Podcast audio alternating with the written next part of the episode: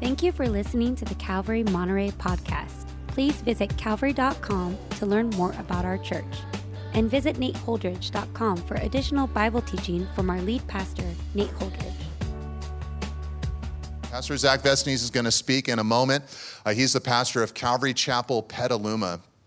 And uh, I, I, love Zach. He really blessed the men this weekend. He has a quiet confidence in the Word of God, believing that God's Spirit is going to minister to God's people by the power of God's Word. And I think you're going to pick up on that this morning from this very excellent uh, message. But Zach and I have known each other for a number of years. We became friends when we were both youth pastors many years ago. So it was actually an honor today to be singing that song that we sang, All My Life you have been faithful while I was standing next to Zach because we both became senior pastors of long established churches at right about the same time. We went through all the difficulties and pains and hurdles that come with uh, that kind of responsibility at about the same time of life. Our oldest daughters left for college at about the same time of life. So we've been on these parallel tracks together, and we can both sing and say, All my life, God has been faithful. So I know you're really going to enjoy this time together. So please welcome with me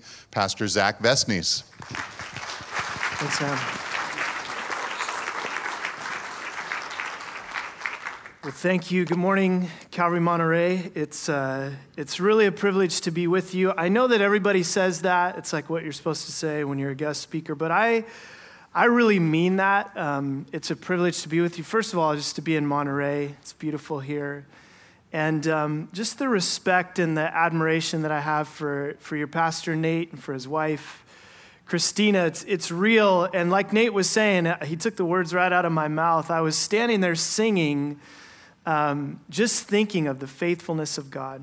And I love, I love those worship songs, uh, thinking of all of us here this morning that we can all say with absolute confidence, right? Some songs are for a certain season in life, or uh, maybe they relate to someone in a really personal way, but we could look at the oldest person here to the youngest person, and we could all say, Man, the Lord has been faithful. Amen. And so I agree, Nate, just to sing that, thinking about the seasons that God has brought us through and how faithful the Lord has been, it's, it's really, really, really special. So I'm glad to be here with you this morning. I want to introduce you to my family really quick. Like Nate said, I'm from Petaluma. I've been pastoring there for 22 years. Uh, I was handed the church when I was 24, which is a bad idea. Don't ever hand the church to a 24 year old. But uh, this is my wife. She's amazing. Her name's Kara. Next to her is my youngest daughter, Galilee. She's into gymnastics, she's in eighth grade. Uh, my middle daughter, Ellie, is a sophomore in high school, and she's about to get her license in a month. So pray for us and everyone in Petaluma. um, my oldest daughter, Abby, is next to her. She's wrapping up her sophomore year in college up in Oregon, and uh, she's studying to be an elementary school teacher. So, uh, really, really special to see what God's doing in her life in this season. And then my son uh, doesn't normally wear cat sweaters, but we were at the Christmas tree lot, and so he threw that on. And uh, he's a freshman at college this year. He's 18, and um, he's studying to be a fireman. He's in the fire academy, so I'm really proud of him too. And it's just a weird feeling reaching up to hug your son. So, but that's, that's the season of life I'm in. I'm thankful that he's taller than me, and most people are. So, um, I love this stage, by the way. You're, you, you know, lifts you up. So, um, hopefully, you're in Esther chapter 4 by now. Um, how many of you guys were at the conference this weekend? It was a great, great time, guys. Such a great time with you, such a great group of guys and just seeing every every one of you kind of lean into what the Lord had for us was was re- I know I'm gonna I'm gonna go away full, and uh, I love the words of Jesus where He said, "When you give, it's given to you, pressed down, measured out, and overflowing." And I feel like Jesus has kept His promise to me. You know, I came um, to to pour out to give what what the Lord has given me for you guys, and I feel like I'm going home full. So, thank you guys. Um, really appreciate the time. Esther might seem like a weird place to go as a, as a guest speaker, um, but I just figured after spending two days with the men, we got to balance the, the, bring balance back to the force here. So, all that masculinity, we're going to look at the life of an incredible woman of God. And uh, like any good guest speaker, I guess I'll just start with a Lord of the Rings illustration. Is that all right? How many of you like any Lord of the Rings fans here? I'll just admit, I'm not a real fan. I'm a faker. I like the movies, haven't read all the books, um, but it's an incredible story. I know, I know some real Lord of the Rings fans, and they're, they're like in their own category. So I'm not going to pretend I'm one of those. But there's this part of the story, it's actually near the beginning when Gandalf is rehearsing um, the, the, the terrifying story of the history of the rings. And he's also telling Frodo about the rise of the Dark Lord Sauron. And Frodo, who seems to be uh, getting the sense that he's going to be called to participate in something, that there's somehow going to be some responsibility that's put on his shoulders. He looks up at Gandalf and says, I wish this didn't have to happen in my time. To which Gandalf replies, So do I. And so do all who live to see such times, but that is not for us to decide. All we have to decide is what to do with the time that's given us. That's really true, isn't it? I don't know how many of you can relate. I know that I can when sometimes I look at the world, I look at uh, you know what we're going through, what we're dealing with. I listen to my eighth grade daughter and I hear the discussions they're having at public school, and I think, man, I wish it didn't have to happen in our time. I think especially the older I get, uh, that temptation kind of settles in. You find yourself, you know, kind of thinking as the past times is so much better, the glory days, you know, uh, you're longing for, you know, the way that things used to be. We didn't have to deal with stuff like we're dealing with today. We didn't have these issues, we can sometimes say. And so it's easy to forget how the problems of the past seem easier to deal with than the difficulties of the present, primarily because they're already resolved. It's easy to look back with the hindsight of 2020 and say, I, I wish I had those problems instead of today's problems because we forget those are already resolved. And so God has placed us in these times that we live. Paul actually says that to the Athenians in Acts chapter 17. Look at this verse in Acts 17 26. What Paul says, he says that God made from one man every nation of mankind to live on all the face of the earth, having determined allotted periods and the boundaries of their dwelling place. What Paul's essentially saying is God has picked us for these times. It's not an accident, it's not a mistake, but God has placed us here, which means that the only challenges we'll face, the only problems that we can confront, and the only difficulties that we can over the, overcome are the ones that are right in front of us here and now. And so, one of the major challenges I think that we face is what some people call the, the information crisis. It's not just that the news that we get is becoming more and more biased and unreliable, the sources of our news, but, but I think the overwhelming amount of information that we're trying to process on a daily basis, they're saying is a crisis. It's a crisis for human psychology. It's leading to all kinds of depression and anxiety, a sense of overwhelming the, the amount of information that we're trying to constantly process. And I think the temptation with this for us as believers is to live outside of the times and place that God has planted us. Don't, don't raise your hand, but let me just ask you to think of this. How many of us know far more about events and issues that are going on nationally and globally than we do locally?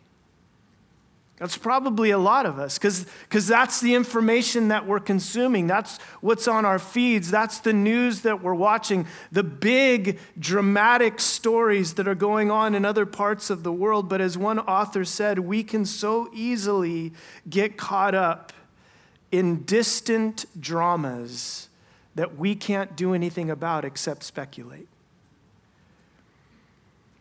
Do you relate to that? You don't have to say yes. I'm, i ask rhetorical questions a lot. And there's always, there's always a couple people in my church that answer. And I always appreciate it. I'm like, you don't have to answer. But maybe you can relate to that. Getting caught up in, in distant issues, big picture problems, and not really paying attention always to the things that are right here in front of us. It's easy, isn't it? To miss when we're caught up in those big conversations, to miss the real life opportunities that are right here. And Paul, again, in this passage in Athens, uh, in Acts 17, I, I promise we'll get to Esther 4, but, but he says that. He says when he walked around Athens, he says that the people there he saw, they were spending their time in nothing except telling or hearing something new. Now, that's a statement about the ancient world that applies very much to our world today. And so, the story of Esther, I think, comes in the midst of this kind of temptation. It, it, it's a story, I think, that shines as an example the story of this incredible woman in the Old Testament. And so I want to look at this together here in Esther chapter 4. Just a little bit of the background because we're jumping into the middle. Esther was an orphan. Her parents, we don't know what happened to them, probably passed away in the, in the exchange that ended up in the captivity of Jerusalem. We know that she was situated there and living with her uncle Mordecai, carried off into captivity. And through a series of events, finds herself, of all places, in the palace of the king. She's, she's the queen of this, this region and this empire through the providence and, and sovereignty of God. It's an amazing story, but she's discovered through her uncle, Mordecai, that there's a plan, a sinister plan, to kill all of the Jewish people in the kingdom, and she's Jewish. And so Mordecai sends word through the servants, through these sort of back channels underground. He gets word to Esther that this plan is being carried out by an evil man named Haman. And so Mordecai calls on Esther to risk leveraging her relationship to the king to save her people. And Esther replies, she sends a message back to Mordecai because she's like, You don't understand. You don't just go in front of the king and ask for things. You don't get an audience with a king. In those times, apparently, in that kingdom, you had to be summoned by the king. And everyone knew if you try to barge in there and if you just go uh, on your own without being invited, that could very easily be a death sentence. In fact, they had this tradition that's described in this passage where she, she relays to Mordecai the way it works. She says, If the king doesn't reach out his golden scepter, I'm, I'm dead. I'm done. I can't just go in the, in the presence of the king and ask for this request. And she says, Besides, the king hasn't called for me for over 30 days.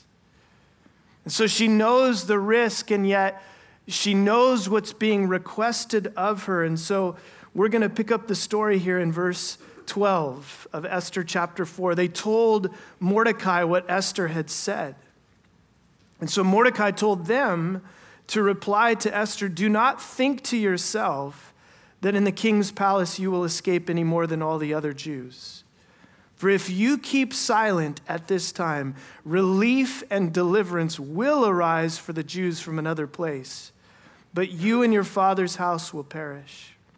And who knows whether you have not come to the kingdom? And here's this famous phrase, right, from the story of Esther, the one that we all love for such a time as this. This is Mordecai's uh, appeal to Esther to take this risk, to take the step. Who knows if you haven't been appointed in this very position for such a time as this? Of course, we can't blame Esther for being hesitant under these circumstances. Most of us will never know what it would be like to take a life or death step or risk in one moment like this. And so we don't blame her for this, but Mordecai appeals to her. He uses this this incredible phrase, you know, who knows, this perspective. What if God has called you to this time for this purpose? And so, verse 15 then Esther told them to reply to Mordecai Go, gather all the Jews to be found in Susa, and hold a fast on my behalf. Do not eat or drink for three days, night or day, and I and my young women will also fast as you do. Then I will go to the king, though it is against the law. And if I perish, I perish. What a statement. Hey, I don't know. I don't know how this is going to go. I'm, I'm going to do what you're asking me to do. I have no idea how this is going to work out, but if I perish, I perish. And what I want to what I want to draw from this incredible story in Esther's life in the Old Testament is simply this, this question, this perspective of what if, what if you and I believed that we have been placed by God right where we are in these times that we live with the very challenges that we're facing right now? See, if you're anything like me, you, you go through the trials and challenging seasons of life and you say to yourself something along the lines of, I don't need this. God, why, why are you letting this happen? You know, maybe we can relate to Frodo. I wish this didn't happen in my lifetime. I wish I didn't have to deal with this. God, why aren't you dealing with this? Why aren't you taking this way? Why are you making me go through this? And we forget what Peter wrote in, in his epistle to the New Testament church when he said, And now, brothers and sisters, if need be, you go through seasons of heaviness so that the testing of your faith might produce something in you much more precious than gold that will result in the praise and honor and glory of Jesus when he comes. See, God has a very different perspective than you and me. We say when we go through trials, difficulties, dangers, we say, I don't need this. And God says, Yes, you do. And maybe you have a testimony like that. I know I have some stories like that too, where I could tell you of seasons and things that God has brought me through that were tremendously difficult, painful, scary. I didn't know in some ways if I was going to going to make it through those seasons. And yet, as I look back with the hindsight 2020, that kind of perspective, as I see what God has done, as I see what God has produced in my life, I've actually come to the place where I'm thankful for those things. It's not like I'd want to go through it again. I'm not crazy. But I go, man, God, what you produced through those trials, through those troubles, through those struggles, in that suffering, God, I wouldn't trade it. And I actually can see, I think you could not have produced it in my life in any other way. And those things are precious to me now. They really are. I wish that I could just read it in a book. I wish that I could just take a class and pass the test on paper and be like, got it. But apparently, there's a lot of things that the only way that God can produce in our lives is by leading us through. We walk with God by faith in these times that we live, that He has placed us. And He works out His good plans for us. Now, what if we had this perspective about the times that we live in? And what I want to do with the rest of our time this morning is just give you three simple encouragements about our relationship to the times that we live in. How can we use our time for the glory of God? How can we use our time to, to have this perspective and participate in the work that God is doing. Three, three simple encouragements for you this morning. Number one, faith thrives in the atmosphere of uncertainty. Now, you may ask, well, what does that have to do with time? Everything. faith thrives in the atmosphere of uncertainty. And I realize, man, we waste so much of our time looking for a guarantee. We waste so much of our time when it comes to the life of faith waiting for certainty. Maybe we sense God is stirring in our hearts. Maybe we, we hear God's calling on our lives, but we look at our circumstances and we just go, I don't know, I don't know how this is going to work. This seems risky. This doesn't seem safe. And so we waste, we waste time waiting for some kind of guarantee or some kind of certainty. One of my, one of my favorite things about this passage in Esther's story and in her life is the way that Mordecai talks to her.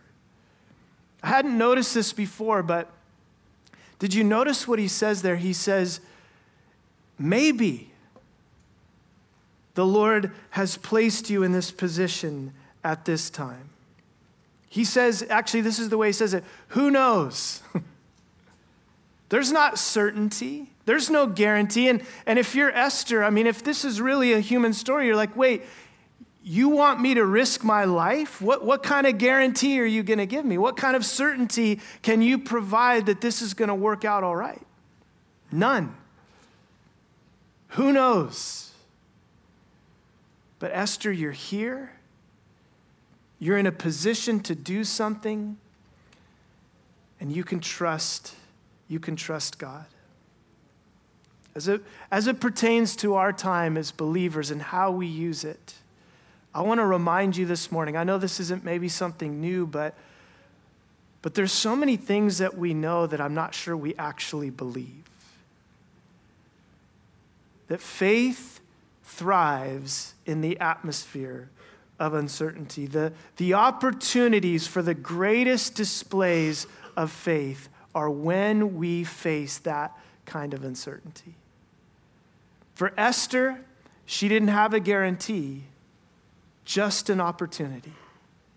And she stepped into it by faith. What, what might be the steps represented in, in this room, in a group this size? What might be the steps of faith represented here that God is calling us to take. Man, I pray that, that God would put courage in us through the example of Esther and so many others, even in the face of uncertainty, to respond to God with faith and obedience. Well, the second thing, an encouragement with regards to our time, your work is not wasted. Your work is not wasted. When I, when I think of time, when I think of my life, how fast it seems to be going by, how quickly my kids are growing up, when I compare myself to other pastors and other ministries, I can fall into this trap so easily. And maybe you would relate to this where my life starts to feel meaningless. Man, I'm not doing anything significant like those people. My life doesn't seem to be having the impact that I see other people having. I'm not doing, you know, incredible, epic things on a daily basis. In fact, most days it's difficult for me to identify what is the significance of what I'm doing. I mean, I'm trying to be faithful. I'm not talking about just wasting time, but but I don't always see what it's resulting in. In fact, far more often than not. You ask most pastors, and because you work in the lives of people, it's like some of our favorite days are when there's something broken in the building and we can go fix it. Because we can leave that day and say, ah, I can see what I did. I can see, I can see the results of my work. But I think whatever we're doing on a daily basis, we can all wrestle with that sense of significance and where that feeling of futility can creep in and turn into frustration and maybe even resentment. Well, what does that have to do with the life of Esther? What does that have to do with this passage? Remember that Esther's story is here, and so many of us know it probably because of her faith and bravery in exposing Haman's plot and rescuing her people. But what we forget is everything that came before that, everything that went behind that, everything that was underneath this incredible moment of faith. What was that? Well, remember I told you that she was she was orphaned from a people that were enslaved and led into captivity. She had to make this journey at some point all the way to Susa, where the king's harem was. She, she had to earn the favor of the king's servant to get this opportunity. And when you read sort of the backstory in the earlier chapters of Esther, it's kind of, it's kind of crazy. Did you know that she spent six months of her life going through some sort of oiling process? I don't know what that's all about, but I think she had to have days during that six months of like, what are we doing here? This is so strange. What, what's the significance of this?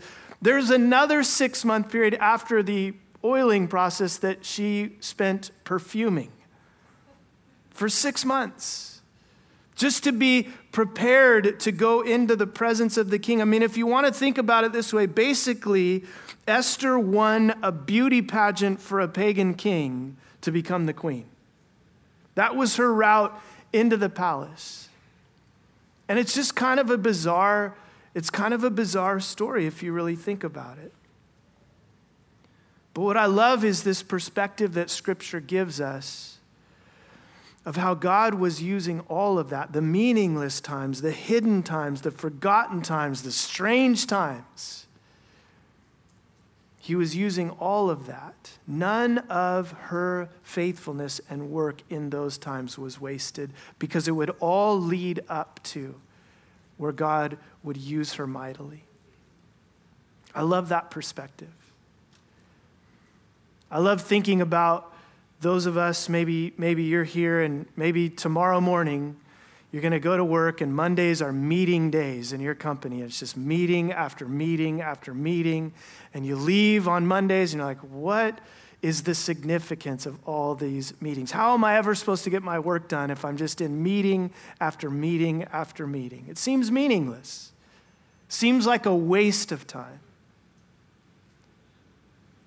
until maybe the day comes, maybe it's already happened, where one of your coworkers, after a long day of meetings, starts to open up about some real things going on in their life. And you have an opportunity to share the hope that you have in Christ. Dear brothers and sisters, your work is not wasted with God. It might take time, we might need patience. But we should be faithful knowing and believing this. Or maybe maybe you just feel like you run errands all day. I feel like sometimes my wife just feels like a unpaid Uber driver, you know, with four kids. She drops one kid off, picks the next one up, you know, picks the next one up, picks next one, and, and just by the time she gets to the end of one loop, it's time to start again and, you know, pick them all up where she dropped them off or drop them off where she picked them up or whatever. It's crazy. She just seems to do, do laps around Petaluma. And in the midst of that, man, she's, she's maintaining and organizing and planning so many things that holds our family together, running all these errands and doing all these things. And I'm sure there's days where that just feels really insignificant. Until the the people that she runs into at the grocery store in the just typical routine that she's in. She starts to see, you know, opportunities where God, God's using her in those places. And you just never know, is what I'm trying to say. You just never know how God is using the times and the places that you're in to prepare you for the work that He has. And I want you to know that your work is not wasted. Anyone here serve in children's ministry? You're awesome. Seriously. You, you are the treasures of this church pouring into our kids and passing on the faith that we believe. But here's the crazy thing about children's ministry man, you come to church and you're pouring out and the classes in some weeks are chaotic and you wonder, is any of this making any difference at all? And, and what if, I just want to ask you this, what if you never in your lifetime see the result of the work that you're doing? Are you still willing, and I think you are because you raised your hands, to invest knowing that your work is not wasted? Man, I just, I just can't wait to see. I have this picture in my mind that somewhere in heaven, all the children's ministry workers through all the years are going to be somewhere. And all the people who are in heaven because of those people are just going to walk down the line and, and tell the stories. You never knew how God used you in my life. You never saw how God saved me because of you. Your work is not wasted. I just want to say this to you. Do, you. do you know how many people in the Bible were faithful and working in the purposes of God in their time who never, ever saw the fulfillment of his promises? We need that same kind of faith, don't we? Well, the final thing I want to encourage you with this morning is your waiting is not in vain. I think as it relates to the times that God has planted us, the place that He has called us, it's good to know that our faith thrives in an atmosphere of uncertainty because we're surrounded by uncertainty all the time. Our work is not wasted, but our waiting is not in vain. And here's, I think, what's on my heart to communicate you with this, with this point is that most of us, most of us just won't be an Esther. I hate to break it to you. Uh, but I'm breaking it to myself too. So we're all in the boat. Most of us are not going to have this epic story like Esther. Our life is a gift. God's writing a great story. He's the author and the finisher of our faith. But, but let's face it, most of us, when the history books are written, are not going to be in them as the people who saved our civilization. You know, America was saved because Nate Holdridge stepped up on that day. Maybe it'll happen. Nate, I, I hope you're ready if it does, but probably not, right? But here's, here's I think, the perspective that, that we can have. When it comes to these times that, that God has called us, that as we wait, the Lord is faithfully working and the day of deliverance will certainly come. Now, maybe. Maybe you're like me and you'd rather, when you read the story of Esther, you'd rather be like, No, I want to be Esther, God. I want you to use me mightily. I want you to do epic things for my life. Or you just read the Bible like that. Like, I want to be Moses holding up the staff right there when the Red Sea parts. God, use me like that. But what if you're called, what if we're called to just be the 700,000 Israelite in line waiting to cross the Red Sea? What if that's what God's called us to? To be his people, faithful to him in the times that he's called us, believing that our waiting is not in vain and that the day of deliverance will come.